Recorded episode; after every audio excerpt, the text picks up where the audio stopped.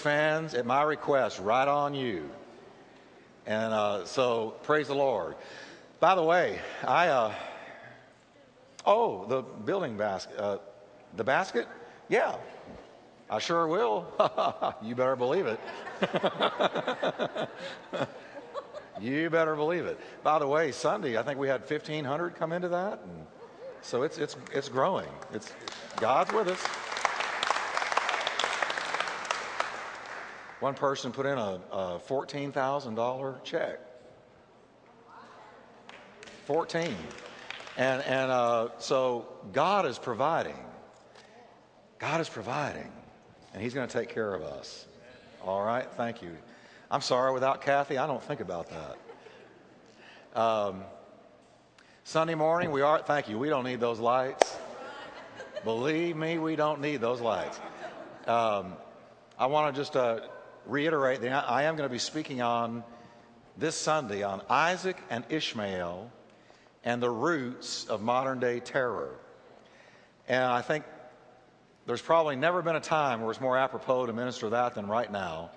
We're in the middle of a, of a very combustible world. It could explode into something um, worse at any time. We do live in a day of terrorists but Psalms 91 tells me, I shall not be afraid of the terror by night. So I'm not afraid of it, but I think we need a Bible understanding of what is going on. And so I'm going to minister on Isaac and Ishmael because that's what it all goes back to Isaac and Ishmael and Abraham. I'm going to talk to two people in heaven. I'm going to talk to Adam about eating that fruit, and I'm going to talk to Abraham about not waiting on God. Amen? All right. Well, we're going to get into Second Peter tonight. How many of you love the Word? Are, are y'all reading ahead with me? If you are, tell the truth and raise your hand. All right, that's a few. The rest of you, just tell the truth. I'm waiting for you to tell me what it's about. All right, here we go. We got Second Peter, and I really, I don't. It, it just pulled off my Bible up there. It looks like a flame of fire, though, so that's pretty good. Now, I'm calling this tonight Precious Promises. Second Peter is such a beautiful letter, such a beautiful little book, and it's powerful stuff. And you know, for me, it's all about Jesus. Uh, you know, and I got to tell you this too. I was at a last night. I was at a steering committee meeting for the reunion uh, arena, thousand guitars of praise. And about halfway through this meeting, there were businessmen, there were um, uh, people way high up uh, in Promise Keepers. Uh, these were there were some very heavy hitters in the room. I felt like in a minor league in there with the major league, and talking about getting Reunion Arena ready. We've got over 500 guitar players already, and it's going to be a $120,000 venture. But already, God is picking up the note. And about halfway through it, it just began to occur to me this is really going to happen. This is really, I mean, you know how you know something, then you know that you know that you know? And 15,000 seats, going for lost souls. The media will be there. I think it's going to be televised. It looks like it may very well be televised. From Dallas, we're going to do it in Houston and go reach souls in Houston. Tom Dooley is, is uh, looking to um, get Madison Square Garden. And so, what we're looking at, and, and now I want to be real clear this is my number one priority. What we're talking about, the 100 guitars of praise, happens about every six to eight weeks. And I'm not the head guy, that's Tom Dooley, so it's not my full time thing at all. But I'm the evangelist, and I'm going to stand up and preach the gospel to all these people. July 29th, July 29th, we're going to be in First Baptist Euless with 3,000 seats. They're already showing our promo video to the church. And here we're going to have that's, that's one of the flagship Baptist churches in the Southwest, First Baptist Euless. They've got something like over 100 Sunday schools, and they've all been handing out material in the Sunday schools about, uh, uh and it's not, not going to be 100 guitars of praise, it's going to be 150 at First Baptist Euless. but we're just heading towards the big boy reunion arena. And, you know, I drove away thinking, wow. You know, sometimes God does things where you just say, wow. You, know you couldn't have done it. You know, if you just sat around for a year, you couldn't have thought of it. But all of a sudden, you're thrust into something, and you're a part of something that is just uh, biggest thing I've ever been a part of. And we were talking about how we're going to give the invitation, and how uh, the bottom floor is going to have a thousand guitar players in it, and how uh, halfway through it, they're going to have to get up and move to make room for the harvest. And just going through the logistics of all this, I thought, we're taking the gospel of Jesus Christ to the lost world. Our message to these churches that are involving themselves with us is don't, don't bill it as a praise fest. It's not a praise fest. The guitars are only bait, and I admit it. It's evangelism with strings attached. Uh, it, it is. And so, so we're, we're, we're just using the guitars as bait. But halfway through this deal at Reunion Arena, we're just going to stand up and preach the gospel to 10 to 15,000 people. And we're believing for dope addicts to be saved, prostitutes, lost atheists, agnostics. And so we're telling these pastors don't tell your people it's just a Christian event, it's a lost event. We want Christians to bring lost people. And we're asking everyone who comes, bring somebody. You got somebody you know who's lost. Say, wouldn't you love to come and be a part of breaking the Guinness Book of World Records? Yeah, I was there. I was there. I've got a t shirt. I was there.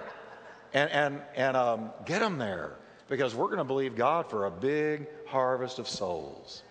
It was exciting. I drove away. You know what I said driving away? Wow. I got home told Kathy, I said, Kathy, this is really, really happening. I mean, it's really happening. You know what she said? Yeah. That's what she said. So I'm, I'm just kind of leading up here because I want to preach the gospel to this generation. We've lost the gospel. And I want, I want to get up there and, and, and preach the simple gospel of Christ to this world. And I think this is one of the ways we're going to do it. And you're going to do it with me. We're going to do this together. We're not going to sit here and soak and sour as a church. We're going to get out there and reach people. Amen? All right. Stand up with me and let's read one quick verse, and we're going to look at precious promises out of 2 Peter. I love this book. All right, verse 2, can you read it with me? Grace and peace be multiplied to you in the knowledge of God and Jesus our Lord.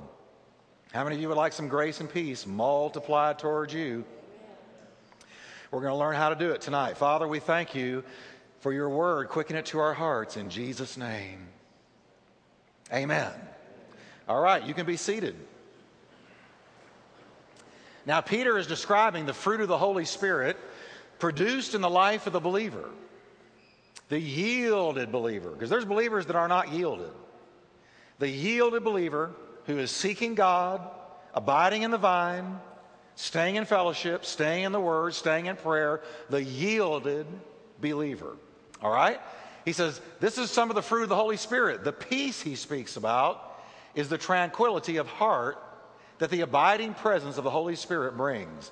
You know, the peace of God is the greatest tranquilizer on earth.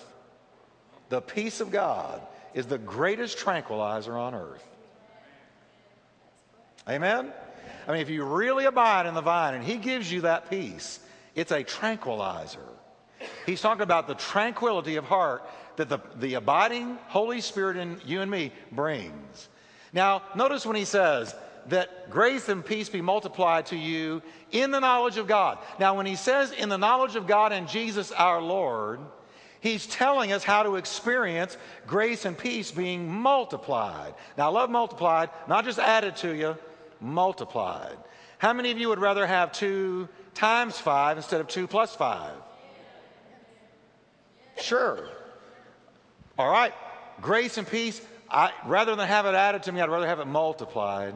And you know, you notice when it talks about the blessings of God, It's so often the Bible says that God's blessings are multiplied blessings. They're multiplied. So he says, here's how you do it. It comes by the knowledge of God and Jesus our Lord. Now, the word knowledge there is epigenosis. Epigenosis. In Greek, you say the G, so I'm not messing up there. It's epigenosis. And it means full, precise knowledge, as opposed to gnosis, which is imperfect, impartial knowledge. Now, this is powerful because Peter is implying that the goal of the believer should be the full, complete appropriation of truth and total, complete submission to God's will. The Lord doesn't want us to kind of know Him, He wants us to fully know Him. We got to get this because, you know, when Peter used these words, he was being moved on by the Holy Ghost. He was not making any mistakes. He could have said gnosis, and that would have meant partial. But he said, no, epigenosis. Epi. Epigenosis. Epigenosis implies an intimate and personal relationship with Christ, really knowing Him. Not knowing about Him, knowing Him. Not just hearing about Him, but walking with Him. Not just saying you're a Christian, but walking the talk. Daily fellowshipping with Him. This is the only Christianity that these apostles knew, dear church. They didn't know a Sunday Christianity. They sought God every day. They abided in the vine every day. Even Jesus said, If you abide in me and my words abide in you, that's when you will bring forth fruit. So there is an abiding. There is a place that you and I can come where somebody say, "Do you know the Lord?" You know, I really, I, I fully know the Lord. I do know the Lord. It's not partial. He's not off in the corner somewhere. Okay? He says grace and peace are multiplied as we grow in knowledge in our relationship with Christ. Knowledge of Him produces grace and peace. But not just head knowledge, somebody would gain by studying the Gospels, etc., but the knowledge that comes from intimate fellowship with Him. Now, I want grace multiplied to me. And I want peace where it's like a tranquilizer. In our day, man, you turn on that news for 50 min- 15 minutes. Somebody give me a tranquilizer. Bombs going off all over the world. An explosive situation, uh, situation in the Middle East. Our own country, so many problems, so many troubles. Them saying that there's Hezbollah terrorists in our country and in different cities and just waiting for the go ahead to do whatever they're going to do. And hey, we need tranquilizers. But here he says, if you want peace, the peace of God multiplied to you, then you need to press in and come to know the Lord. Make the Lord your daily pursuit. I've noticed something. If I get up every day and I get into the Word and I pray and I stay in that Word and, and I, I say no to some things so that I, I'll give you an example. Monday night, I came here with Kathy for the ladies' thing. I've noticed this about my own life. And uh, Steve and, and a couple of the guys asked me if I wanted to go to Charleston's with them and just kind of sit around and shoot the breeze and have some coffee while the women did their thing here. And I started to go, and I thought, no, because I've set my face. And I'm not trying to sound spiritual, I'm not trying to sound holier than thou. I have learned that if I will choose to seek Him, if I will choose to open my life up to His Word, if I will choose Him over other options, then I experience multiplied peace and multiplied fulfillment in my heart. So I said, you know, I'd love to go fellowship with you guys. That's about the next best thing to sitting here and listening to Beth. So I snuck in the back there. And when they greeted each other, I just said, hello. But I wanted to just hear the word.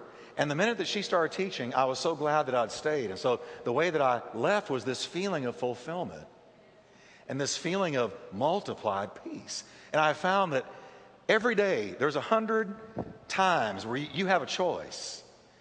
And remember when Jesus said to Mary, He said, Martha, Martha, you are careful and troubled about many things, but Mary had chosen the good part, which will not be taken away from her. Well, we know that Martha was the busy sister, all caught up in the worries of this life. Mary sat at his feet and listened to his word. And Jesus called that the good part. which would not be taken away from her. So, in little things and bigger things all the time, you know, you get up on a Sunday morning, if you're not the, the pastor, the preacher like me, and you've got a choice about church. I have no choice. but you have a choice about church. And boy, I mean, those pillows just, it's like they're just from heaven and they're talking to you. Stay, stay. The blankets, oh, they just feel so right. The birds are chirping outside. You know that if you go out there, it's going to be hot. And so this little voice says, Go ahead, stay. Now, you say, You know what? Yeah, it's going to be hot. Yeah, I'm going to have to get dry. I'm going to have to get in the shower, wash my hair. I'm going to have to get ready and go out there. And, and, but you know what? It's worth it to me to hear his word. And, and, and it's those people that experience multiplied peace. This is what he's talking about when he says, knowing him means you're always choosing him. You're choosing him. That good part that's never taken away from you. These are the people that experience the multiplied peace and grace. I see others in the church hanging on by a string, and that string is frayed. Just barely getting by, barely making it. I mean, just crawling wherever they go, under warfare all the time, harassed all the time. And I understand there's seasons like that. But for the most part, we ought to be experiencing multiplied peace. Amen? And this thing's blowing these deals. Uh, let's see. There we go. All right, now, notice where he says, Our God and Savior, Jesus Christ. That's best translated, Our God, even Jesus the Lord. Our God, even Jesus the Lord. I want you to understand, church, and this is one of the things I can't wait to preach to whoever God lets me preach to. Jesus is the Christian's God. He's not just a good first century teacher with a charismatic personality who said some good things. He was God. And so, Peter, this is the second time in 2 Peter alone that he has called him our God, even Jesus the Lord. Jesus is the Christian's God. Can you say that with me? Jesus is my God. Jesus is my God. Yeah, we worship God when you worship Jesus Christ. Amen?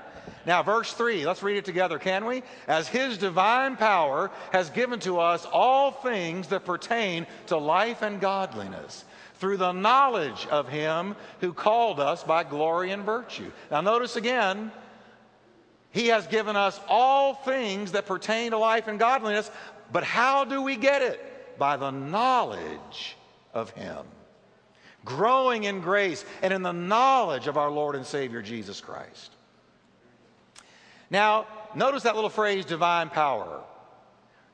It means that which overcomes resistance, inherent power, power residing in a thing by virtue of its nature, power which a person exerts or puts forth. God has given us overcoming power, power that enables us to overcome against the strongest resistance you may be down, but you're not out. You may be going through the fire, but you're coming out on the other side. You may be in a valley, but you're not going to stay there. You're going through the valley of the shadow because He has placed in you His divine power, which is overcoming power. It's overcoming power. Now, notice it says He has given, as His divine power has given, that means to grant or to bestow. It's a stronger word than simply to give.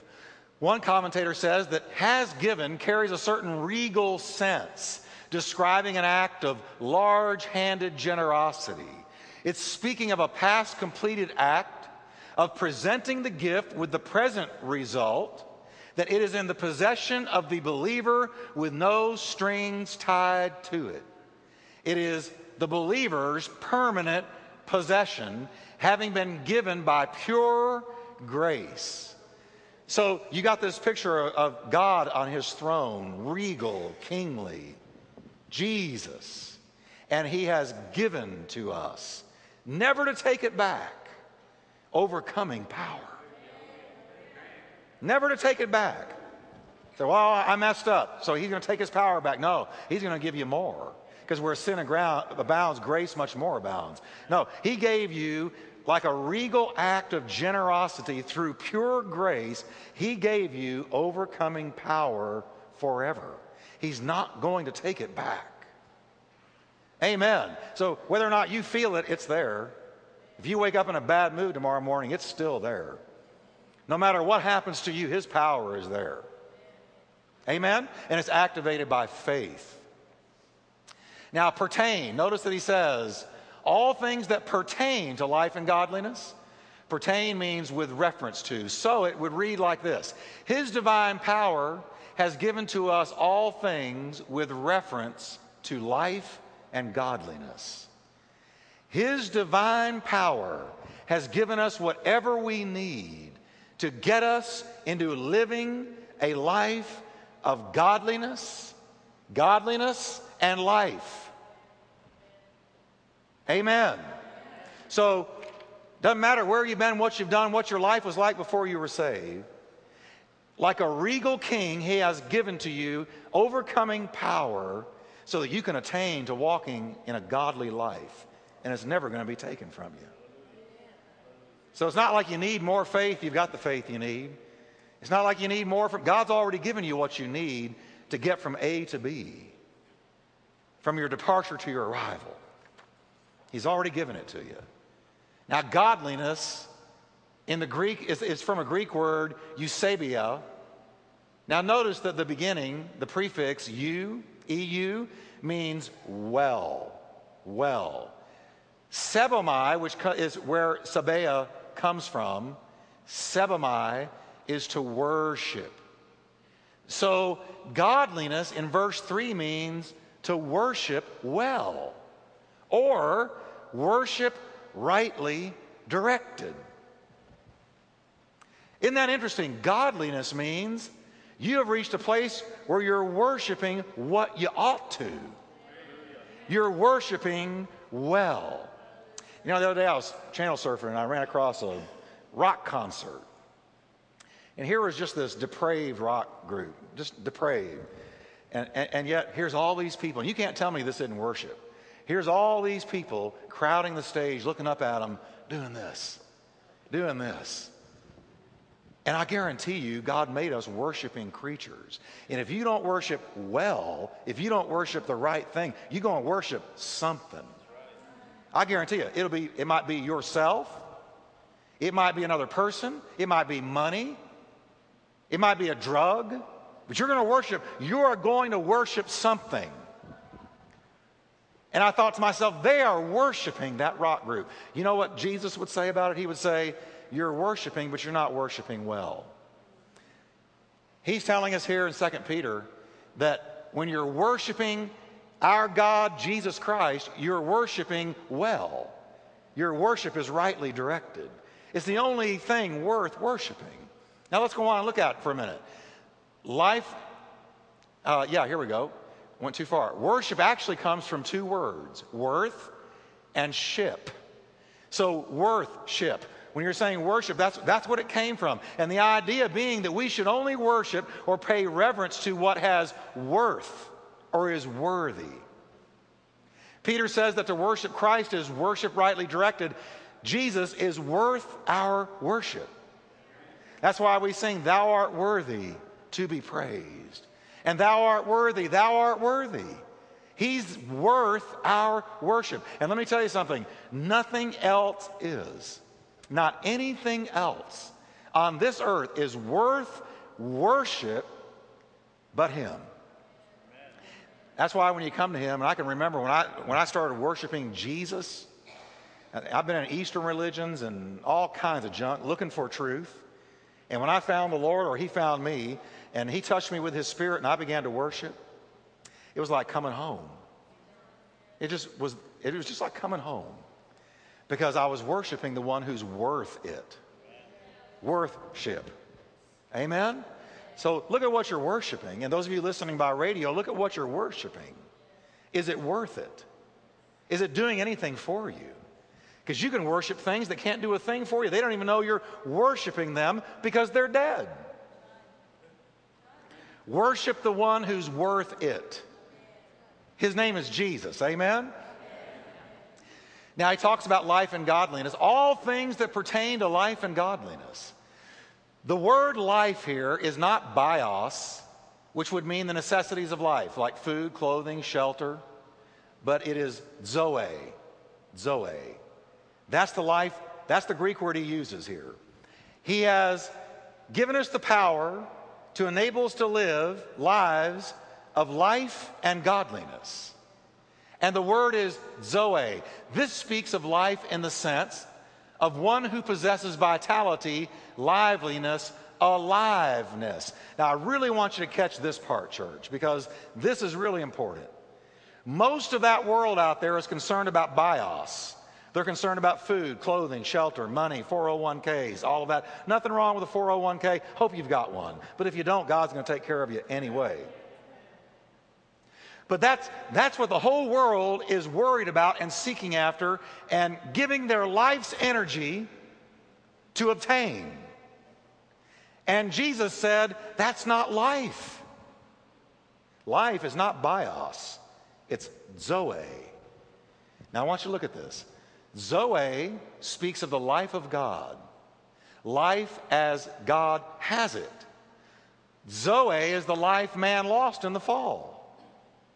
That's what we lost. We didn't lose our body's life except that the body began to die. There was no death until the fall of man. But we lost Zoe. We were disconnected from the life of God. That's what sin does. Anytime you sin, you're disconnected from the life of God. Now, it is the life you do not have until you're born again.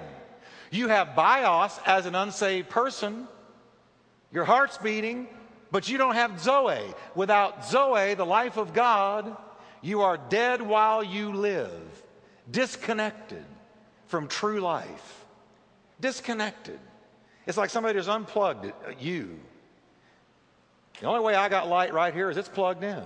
That's the only way I've got light. Unplug it, it's dead. When you sin, it unplugs you, and there's no light in you until you repent and get it right. I want you to notice here, Jesus talked about being the one who came to give us Zoe all the time. Read these with me. Would you, John 14, 6? Jesus said, I am the way, the truth, and the Zoe. He said in John 5 24, let's read it. He who hears my word and believes in him who sent me has everlasting Zoe, the life of God, the Holy Ghost living inside of you. Let's read 648. this sounded like a title of a book or something. I am the bread of Zoe. Jesus didn't say, I'm the bread of bios. If you read it in the original language, he says, I'm the bread of life, Zoe, the life of God. If you partake of me, you partake of the life of God. Let's read one more, 663. The words that I speak to you are spirit and they are Zoe. When you read this book right here, this book is not like any other book in the world because Jesus said, The words that I speak to you are energized by Zoe. This is not like a novel or People magazine or anything else. Jesus said the words that are in this book are life giving because all scripture is given by inspiration of God. So whatever came out of God's mouth has life. And so the I don't worship the Bible, but I love the Bible. The Bible didn't save me, but it told me about the Savior. And when I read the words of this Bible, it gives me life. It gives me life. Praise God. So in the morning when you get into it, before you go out to work or whatever, life yourself. Give yourself an injection of life and read the word. Jesus, can we read this little bullet here? Jesus came to give us the life of God. Now, Peter goes on and says, talking about Jesus, who called us by glory and virtue. Now, Peter, who uh, personally walked with Christ for the duration of his earthly ministry, here confesses that one of the irresistible magnets that drew people to Christ was his own glory and his own virtue. Who called us, Peter said, we felt called when he called us to follow him. Here's what drew us it was his glory and his virtue. Wow.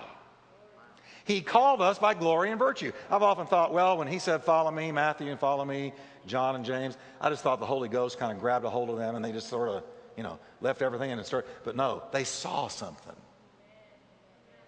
What did they see? Jesus walked, folks, remember, never sinned, God wrapped in flesh. There was something about Jesus, and it wasn't his looks. Because Isaiah said there's nothing about his physical appearance that would make us desire him. He is not the blonde, hippie looking guy on most church walls with hair parted down the middle and a beard and blue eyes. It wasn't that. When you looked at him and you listened to him, there was something compelling about his personality, his character, the virtue, his morality, his person that was like a magnet. And now Peter, years later, is saying, here's what did it when he called us. We felt compelled to follow because of his glory and his virtue. His own glory and his own virtue. It was his crystal clear moral character, his grace, his personality, his love. They beheld over and over again his miraculous knowledge and power at the time of their call. John testified, the Word became flesh and blood and moved into the neighborhood. Now, this is the Message Bible, which I love to uh, use. Listen to this. The Word became flesh and blood and He moved into the neighborhood. We saw the glory with our own eyes, the one of a kind glory, like Father, like Son, generous inside and out, true from start to finish. He's talking there about character attributes. He's saying, when he called us, he called us, we saw the glory and we saw the virtue and we followed. Mmm. Can you read the bullet with me? It was Christ's crystal clear moral character, his grace, his personality, his love that drew people to himself. Let's read the translation, can we? Seeing that the all things to us his divine power has generously given, the things which pertain to life and godliness, through the full knowledge of the one who called us by means of his own glory and virtue. What made you follow Jesus? I can tell you before you answer me. You knew that He loved you. That's what got me. That's what hooked me. One taste of that divine love, and you're a goner. You're a goner. Now let's go to verse 4. Let's read it together. By which have been given to us exceedingly great and precious promises, that through these you may be partakers of the divine nature having escaped the corruption that is in the world through lust. Now, that little phrase, by which, at the beginning of the verse, points straight back to the glory and virtue of Jesus Christ. It is by and through his utter dependability and faithfulness that we have received exceedingly great and precious promises, and through his faithfulness, they will be fulfilled. See, I know I'm going to heaven someday because I trust the character of Jesus. It all comes down to Jesus. That's why I say it all the time. It all comes down to Jesus. Tell me what you believe about Jesus, and I'll tell you a lot of things about your future. It also likely points to his return. Because at his return, all moral and spiritual effort are going to be vindicated, and all promises are going to be ultimately fulfilled. You know, injustice happens all the time on this earth. Every once in a while, the legal system will bring justice, but a lot of times the legal system brings injustice. And I would wager that most of us in here wonder why God hasn't vaporized at least one person you know. And you go, how can, how can God just let that go by? And often, if we're not careful, we'll look at the culture and we'll look at the news and we'll look at what's around us and we'll say, Where's God? How could He let that go by? I say to Kathy all the time, she laughs at me now because I've said it so often. We'll watch something on the news and I'll say, if I was God, I'd wrap it all up. So now, all I got to say is if I was God and she yells out, I'd wrap it all up. Because I don't understand how he doesn't just wrap it all up. Because he doesn't want anyone to perish. but that all would come to the knowledge of the truth. So the fact that he doesn't wrap, wrap it all up is, an, is a testament to the long suffering of God. But you know what, folks? When Jesus comes again, all justice is going to be taken care of. Christ promised forgiveness to the sinful, rest to the weary, comfort to the sad, hope to the dying, and life to the dead. This will be totally fulfilled at his return. And any place that justice hadn't been meted out here, it's going to be meted out when he comes back. And what a day that's going to be. Better be covered in the blood. I don't want justice, I want mercy when it comes to me. How about you? All right, now, partakers, that we might be partakers of the divine nature. Through these promises, the saints have become partakers or sharers in the divine nature. Now, what is the divine nature? It's just talking about regeneration or the act of becoming born again.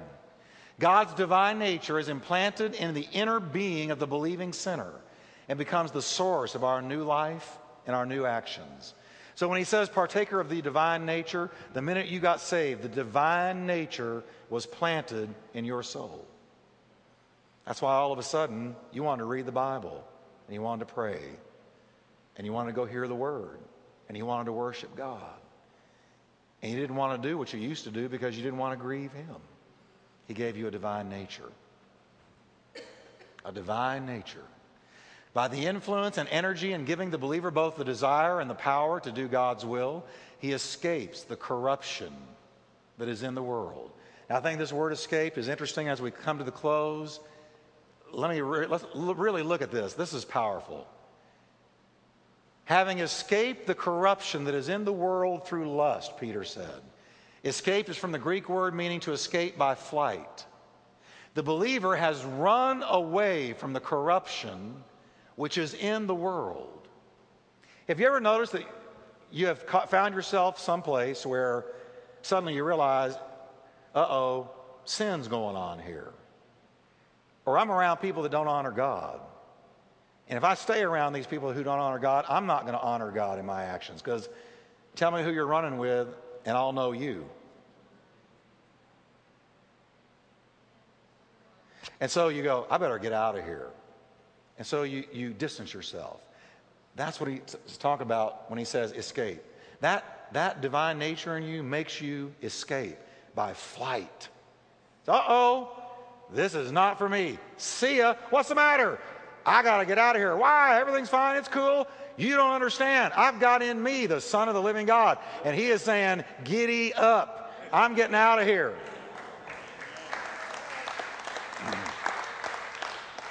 Others may, but you cannot.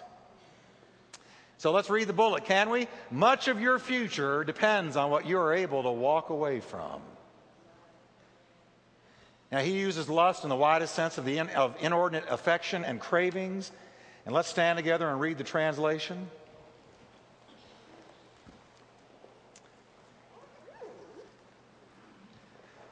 Now, next week, I'm going to be getting into how we add character qualities to our house, our spiritual house. Don't miss next week. It really gets rich. 2 Peter chapter 1, I love it. All right, let's read it together, can we? By means of which glory and virtue there have been generously given to us the precious and exceedingly great promises, in order that through these you might become partakers of the divine nature, having escaped by flight the corruption which is in the world in the sphere of passionate cravings. Amen. Father, we thank you tonight that you have put within us the divine nature of very God. The same nature that was, was Jesus Christ is in us. And Lord, because you, through your glory and virtue, gave us these promises. We know that they're good and they will be fulfilled in you. And so, Lord, we receive them. Help us, Lord, to add the different character qualities we're going to see next week to our spiritual house with all diligence. And help us, Lord, to take this gospel of Jesus Christ as very God to the world. In Jesus' name. Amen.